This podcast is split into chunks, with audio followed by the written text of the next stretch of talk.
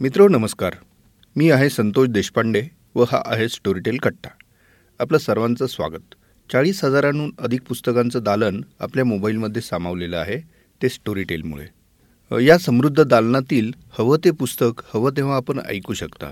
थोडक्यात पुस्तक रूपातील जुना मित्र नव्या स्वरूपात आपल्या आयुष्यात आला आहे म्हणूनच स्टोरीटेलला सर्वांचा उदंड प्रतिसाद मिळतो आहे स्टोरीटेलमधील पुस्तकांच्या दालनात एक आगळा कक्ष म्हणजे ओरिजिनल सिरीजेस.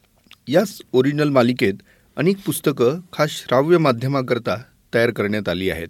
अशा ओरिजिनल मालिकेतील पहिली गोष्ट स्टोरीटेलसाठी ज्यांनी लिहिली ती म्हणजे धोका. त्या धोका या हेर कथेचे लेखक होते श्री संजय सोनोनी. वैशिष्ट्यपूर्ण लिखाणातून संजय सोनोनी कथा वेगळ्या पद्धतीने फुलवतात. त्यातून त्यांनी धोका जी लिहिली ती एक हेरकथा होती ती अत्यंत लोकप्रिय झाली. त्यानंतर त्यांनी फरावचा संदेश ही एक इतिहासपूर्व गोष्टींचा रंजक वेध घेणारी मालिका तयार केली. या दोन्ही मालिका श्रोत्यांना अत्यंत आवडल्या. आता संजय सोनोनी यांनी स्टोरीटेलसाठी तिसरी ओरिजिनल सिरीज लिहिली आहे आणि ती आता नुकतीच दाखल झाली. आशुतोष गायकवाड यांचा त्याला आवाज लाभलेला आहे. ही सिरीज म्हणजे प्रेस ब्राहो काळाच्या पुढच्या तंत्रज्ञानाचा आणि विकसित देशांमधील अंतराळ युद्धाचं विलक्षण चित्रण करणाऱ्या या सायन्स फिक्शनविषयी सर्वांच्या मनात खूप उत्सुकता आहे. म्हणूनच आज आपण थेट त्यांनाच याविषयी बोलतं करूया. त्यातून अनेक गोष्टी आपल्याला माहिती होतील. सोनोनी सर आपलं स्टोरीटेल कट्ट्यावरती मनपूर्वक स्वागत. धन्यवाद नमस्कार संतोषजी आणि श्रोते हो आपणासही नमस्कार. भारत महासत्ता बनलाय का हो? बनलेला नाही परंतु माझ्या या स्पेस ब्राहोमध्ये दोन हजार पन्नास साली भारत महासत्ता तर बनला आहेच. पण अगदी अंतराळसुद्धा त्याच्या सत्तेच्या कक्षात आलेला आहे. आजची अमेरिका चीन रशिया हे जे आज बलाढ्य राष्ट्र म्हणून ओळखले जातात ते भारताने तंत्रज्ञानात एवढी प्रगती केली आहे की ज्याच्यामुळे ते पार मागं फेकले गेलेत. आता भारत दुसऱ्यांकडनं तंत्रज्ञान घेत नाही तंत्रज्ञान त्यांना देतोय. आणि- म्हणजे ही ही गोष्ट तुम्ही दोन हजार पन्नासची करताय. बरोबर. आणि मला वाटतं स्टोरी टेलवर आता जी आली आहे आपली स्पेस ब्राहो ह्याच्यामध्ये ह्याच संकल्पनेचा म्हणजे दोन हजार पन्नासमध्ये भारताचं अंतराळ क्षेत्रातलं आणि एकूणच विज्ञान तंत्रज्ञानातली जी आघाडी असणार आहे त्याचं डायरेक्टली किंवा इनडायरेक्टली तुम्ही चित्रण केलेलं आहे. अगदी बरोबर आहे. म्हणजे आता अंतराळ प्रवास एवढा सोपा झाला की आपण जसं कोथरूडमधनं डेक्कनला सहज जातो तसं चंद्रावर मंगळावर गुरुवर प्लुटोवर अगदी येर झाल्या रोज आपल्या या अंतराळ यानांच्या चालू आहेत तिथे माणसांच्या कॉलन्या आहेत आणि तिथली खनिजंसुद्धा दुर्मिळ जी खनिजं आहेत ती पृथ्वीवर आणली जात आहेत. त्याचा उपयोग करून मानवजातीला प्रगत केलं जातं आहे आणि तंत्रज्ञान एवढं डेव्हलप झालं आहे म्हणजे क्वांटम टेक्नॉलॉजी आर्टिफिशियल ग्रॅव्हिटी आणि क्वांटम हेअर म्हणजे आता माणसं हेरगिरी करत नाही आहेत तर सूक्ष्म धुलिकण असतील तेवढ्या आकाराचे छोटे क्वांटम कण हे हेरगिरी करतायत. कुठेही ते घुसू शकतात अगदी कोटाच्या कॉलरवरही बसू शकतात.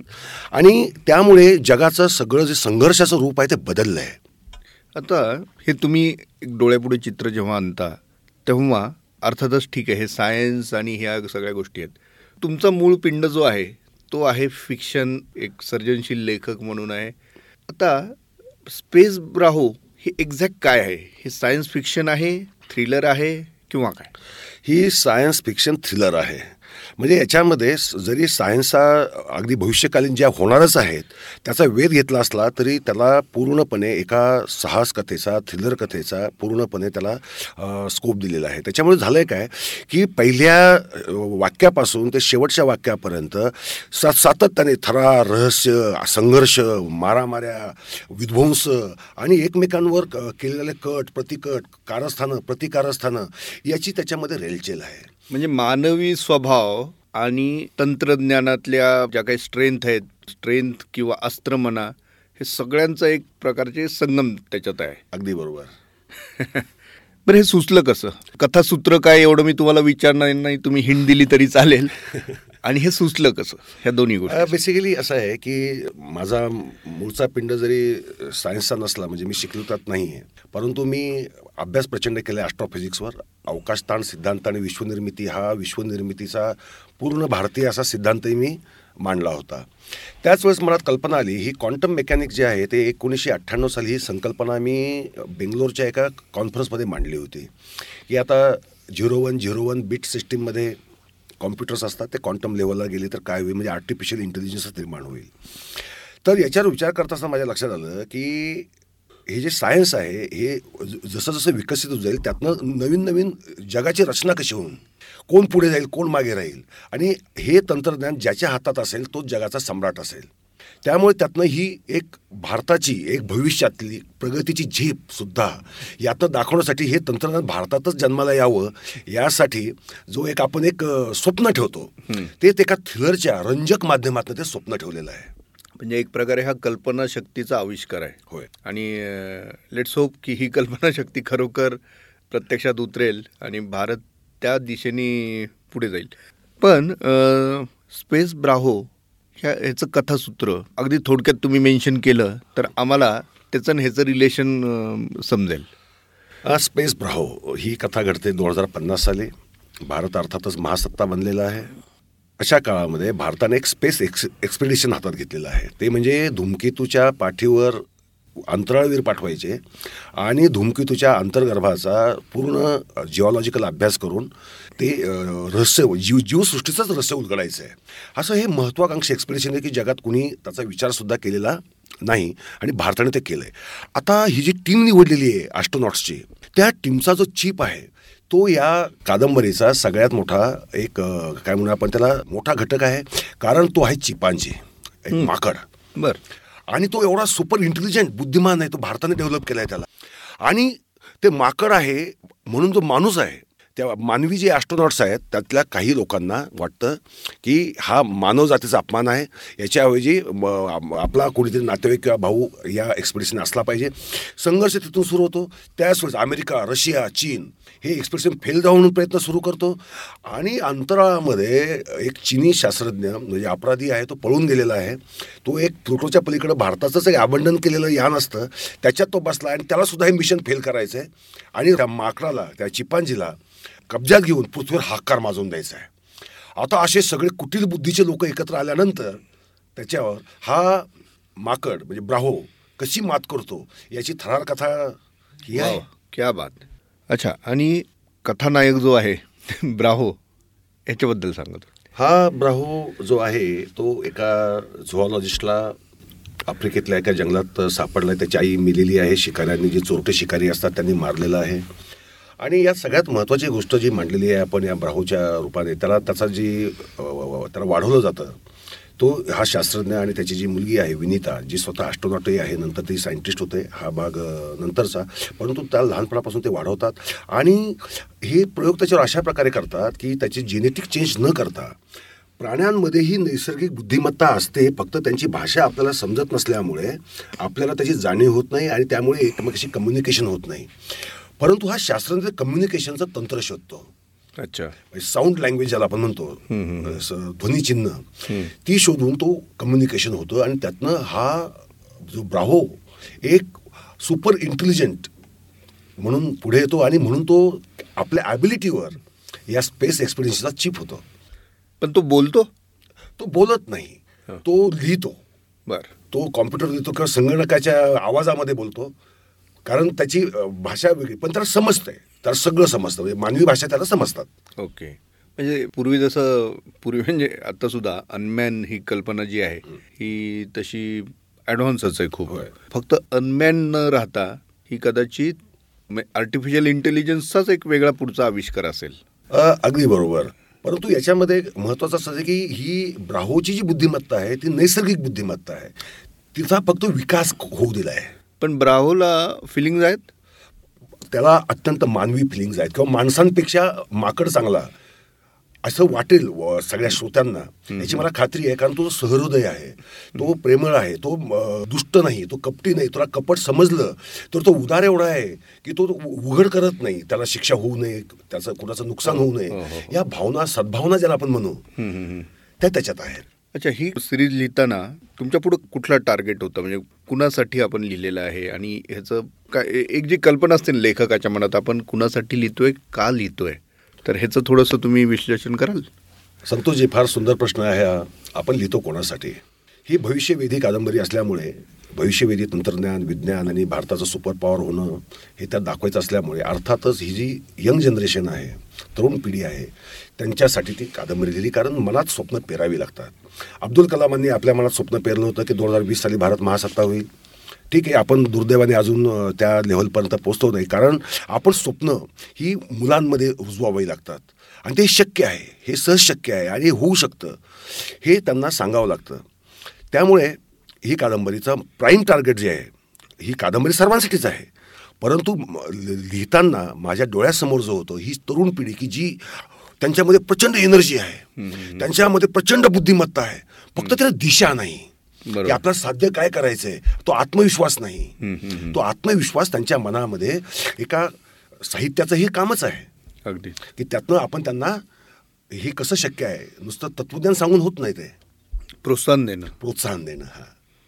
अजून एक प्रश्न मनात रेंगाळतो. जर दोन हजार पन्नासमध्ये आपण एवढं पुढं गेलेलो असू समजा भारत महासत्ता झालेला आहे पण मग अमेरिका चीन यासारखे देश हे जे आता ऑलरेडी महासत्ता आपण म्हणून त्यांच्याकडे पाहतो ते अजून आपल्या पुढे असतील ना ॲडव्हान्स असतील.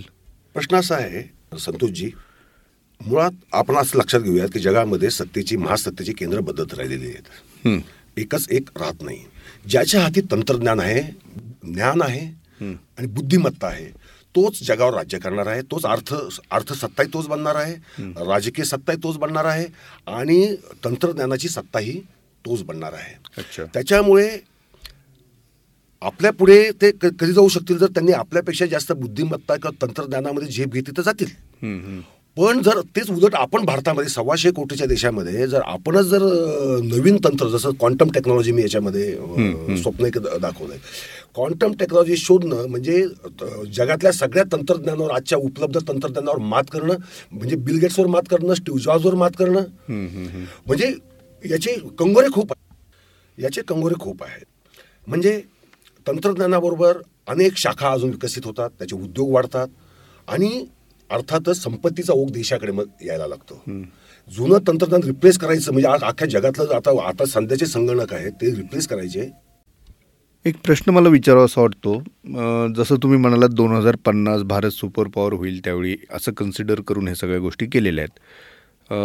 आत्ता चीन अमेरिका हे जे स्पर्धक राष्ट्र म्हणू आपण महासत्ता म्हणू ते ऑलरेडी महासत्ताच आहेत. तर मग त्या काळी ते कसे असतील? हा प्रश्न जस्ट मनात डोकवतो. अगदी बरोबर आहे संतोषजी पण आपण जर जगाचा इतिहास पाहिला तर सत्तेची केंद्र बदलत राहिलेली आहेत. आपण सातवान काळी गुप्त काळी जर पाहिलं तर भारतही एकेकाळी महासत्ता होताच.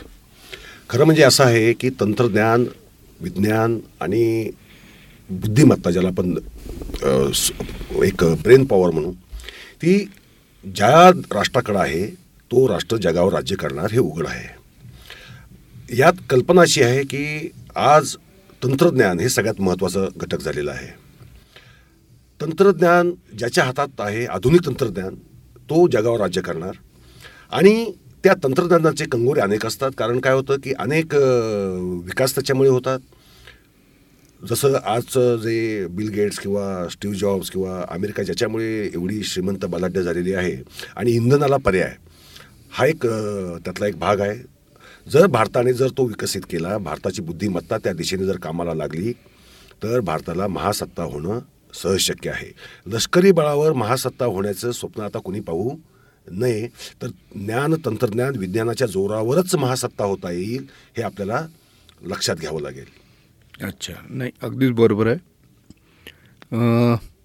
ह्या स्पेस ब्राउजचा जेव्हा आपण विचार करतो तेव्हा एक प्रश्न मला एक विचार असा वाटतो तो म्हणजे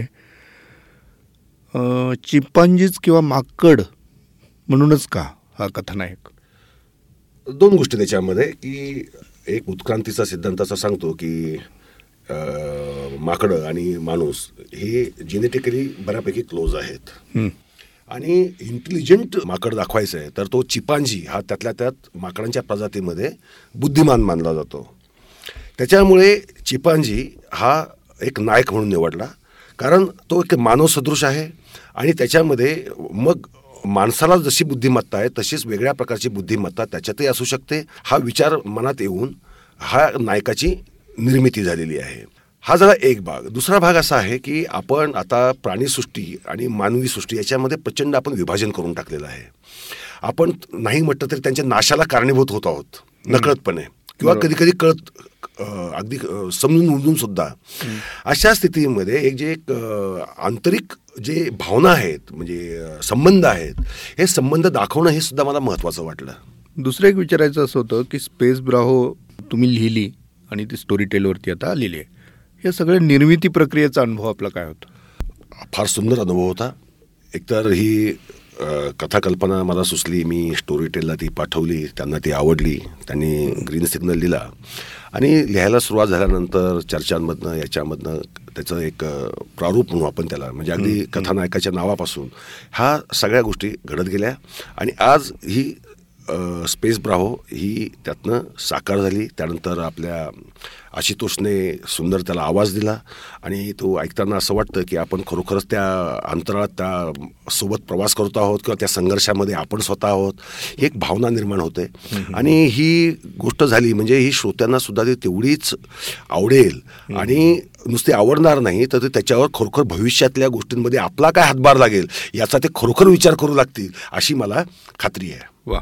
एक अलीकडच्या काळात मराठीमध्ये सायन्स फिक्शन खूप कमी आलेली दिसतात. किंबहुना मला त्याविषयी फारशी कल्पनाही नाही. आणि मला वाटतं मराठी ऑडिओ माध्यमातलं तर सायन्स फिक्शन म्हणून अगदी अलीकडच्या काळातलं हे पहिलंच असावं. बरोबर आहे. असं झालं जयंत नारळीकर सोडले माझे मित्र संजय ढोले सोडले. काही असे लोक आहेत की ज्यांनी सायन्स फिक्शन लिहिल्या. आणि मराठी वाचकाला कसं एक सायन्स फिक्शन नावाचा प्रकार आहे याची जाणीव दिली तरी सुद्धा झालंय असं की आपलं लक्ष धर्माकडे जेवढं आहे इतिहासाकडे जेवढं आहे तेवढं विज्ञानाकडे नसतं. आणि विज्ञानाकडे लक्ष वेधायचं काम खरं ह्या काल्पनिकांनीच करायचं असतं. त्यातच विज्ञानाचं आकर्षण वाढतं. दुर्दैवाने आपल्याकडे झालंय असं की तिकडं मात्र लेखकांनी फारसं लक्ष दिलेलं नाही. आणि त्याच्यामुळेच कदाचित असं असेल की आजची जी नवी पिढी आहे विज्ञानापासून दूर राहिलेली आहे भविष्यापासून दूर राहिलेली आहे आणि ती वर्तमानातल्या समस्यांमध्येच अडकून पडलेली आहे. म्हणजे आपले सामाजिक संघर्ष सुद्धा आपण पाहतो ते बरेचसे त्याचंच एक प्रतिफळ म्हणूयात आपण त्याला. आता ही स्पेस ब्राहो जी आहे ही अभिमानाने सांगावं असं वाटतं की जी क्वांटम टेक्नॉलॉजी आणि आर्टिफिशियल ग्रॅव्हिटी या शक्य कोटीतले जे भविष्यातले शोध आहेत ते याच्यामध्ये आपण कटाक्षाने वापरले आणि त्याचे फायदे तोटे काय आहेत ते सुद्धा समोर ठेवलेले आहेत. विज्ञान काल्पनिका या अधिकाधिक खरंच लिहिल्या जायला हव्यात. आणि तरुणांसमोर मुलांसमोर वेगवेगळ्या स्वरूपात त्या नेल्या जाव्यात. उदाहरणार्थ युरोपमध्ये ज्युल्स वर्ने विज्ञान काल्पनिका लिहिल्या. त्याने पाणबुडीची कल्पना केली आज पाणबुडी अस्तित्वात आली. त्याने अंतराळयानाची त्यावेळेस कल्पना केली अंतराळयान अस्तित्वात आलं. बरोबर. म्हणजे ही ही नुसती स्वप्न नाही आहेत हे सत्यात होतं पण ते होऊ शकतं हे कोणतरी सांगावं लागतं. ते भले पूर्ण सायंटिफिक नसेल परंतु ते सायन्समध्ये ते कसं बसवायचं हे पिढीचं काम आहे ते. बरोबर. पण ती कल्पना जर सुचली नाही की असं होऊ शकतं खरं तर मग काहीच होणार नाही. अगदीच. नाही कल्पना असेल तर त्याचा पुढं वेगळ्या पद्धतीने वापर होऊ शकतो आणि तेव्हा ती खरी कल्पना शक्ती ठरते. एक प्रश्न अजून एक मनात येतो की तुम्ही इतके प्रकार हाताळलेले आहेत स्वतः. म्हणजे इतिहासापासून समाजशास्त्रापासून भाषेपासून अनेक प्रकार तुम्ही हाताळलेले आहेत स्वतः. स्वतः तुम्ही चरित्र लिखाणही करता त्याचप्रमाणे फिक्शनही लिहिता. पण हे सगळं करताना तुम्ही वाचता काय? आणि विशेषतः आता स्वतः तुम्ही तुमचं हे तिसरं बुक आहे जे ऑडिओ माध्यमात खास ऑडिओ माध्यमासाठी लिहिलेलं आहे. मग तुम्ही ऐकता तरी काय? हा अत्यंत चांगला प्रश्न आहे खरं म्हणजे मी स्टोरी टेलवर जी अगदी इंग्रजी असतील मराठी असतील हिंदी असतील हे पुस्तकं ऐकत असतो याचं एक कारण असं आहे की ऑडिओ माध्यमात मलाही प्रयोग करायला आवडतात हं. त्याचाही मला उपयोग होतो आणि माझं मनोरंजनही होतं चांगलं. सध्या मी मराठीतलं जास्त आवर्जून सांगेल मृत्युंजय. त्यानंतर वपू काळेंचं पार्टनर ते माझं ऑल टाइम फेवरेट होतं. मी वपूंचा कार्यक्रमही ऐकला होता. आणि आता तो ऑडिओ स्वरूपात ऐकताना म्हणजे पुन्हा एकदा स्मरणरंजनामध्ये मी गेलो. आणि आता मी मृत्यूपनिषद ही जी आपल्या ऋषिकेश गुप्तेंची कादंबरी आहे ती सध्या ऐकतोय. आणि मी खरंच ती एन्जॉय करतोय. किशोर किशोर कदमचा आवाज आहे किशोर कदमचा आवाज आहे. आणि किशोर कदम म्हणजे एक अफलातून त्यांच्या आवाजात सुद्धा त्यांचा अफलातूनपणा जो आहे तो जाणवतो. आणि फार मजा येते त्याच्यामध्ये. आणि आणि मुळात म्हणजे कादंबरीचा विषयच एकदम वेगळा आहे आणि तो हो. सर्वांना पात्र. पात्र प्रत्यक्षात उतरतात आणि असं काहीतरी आहे अगदी. अगदी अगदी अगदी आणि हे मराठीत अशा प्रकारचे प्रयोग होत आहेत त्याचं खरोखरच कौतुक वाटतं किंवा त्याचा मनस्वी आनंदही होतो ह्या सगळ्या गोष्टींचा अगदी बरोबर आहे हे लेखक जे आहेत हे उद्याची शक्ती आहेत जसं आपण म्हणालात की महासत्ता म्हणजे काय शेवटी? तुमची ही साहित्य सत्ता आहे इथे आपली. स्टोरी टेलची साहित्य सत्ता आपण त्याला म्हणू. ही साहित्य सत्ता ही उद्याची पिढी घडवण्यामध्ये त्याचं मनोरंजन करण्यामध्ये आणि काय म्हणू आपण त्याला प्रगल्भ मनोरंजन हे करण्यामध्ये एक फार मोठा वाटा उचलते. कारण मी फरावचा संदेश जी लिहिली प्री हिस्टॉरिकल पिरियडमधली त्याच्यामध्ये एक वेगळं अनोखं जे जग होतं त्या काळातलं. पाच हजार वर्षापूर्वीचं जग. ते उलगडता आलं त्यातले संघर्ष त्यातले कंगोरे. आणि आता ही स्पेस ब्राहो ही दोन हजार पन्नासमध्ये होणार. म्हणजे तुमच्या कल्पनांचा प्रवास कुठून कुठपर्यंत झालाय मग त्या हिशोबाने? पण एक लक्षात आलं एक लक्षात आलं की माणसं त्यावेळेसही तशीच होती. हा. आणि दोन हजार पन्नास साली तशीच राहणार आहेत. त्यांच्यामधले हेवे दावे राग लोभ आणि त्याच वेळेस सहृदयपणा आणि प्रेम या गोष्टी मात्र कायम राहणार आहेत. वा क्या बात. तर हे होते संजय सोनोनी सर. आपल्या विनंतीला मान देऊन ते स्टोरीटेल कट्ट्यावर आले आणि स्पेस ब्राहो ह्या त्यांच्या नवीन पुस्तकाविषयी त्यांनी अनेक गोष्टी आपल्याला उलगडून दाखवल्या. सर अत्यंत मनापासून आपला अभिरे आभारी आहे. आणि आपले असेच नवीन नवीन प्रयोग आम्हाला ऐकायला मिळवत यासाठी आमची मनपूर्वक शुभेच्छा तुम्हाला. धन्यवाद संतोषजी. असेच मला तुमच्याशी वारंवार बोलण्याची चर्चा करण्याची संधी मिळो. आणि श्रोते आपणास ते धन्यवाद. स्पेस ब्राहो नक्की ऐका.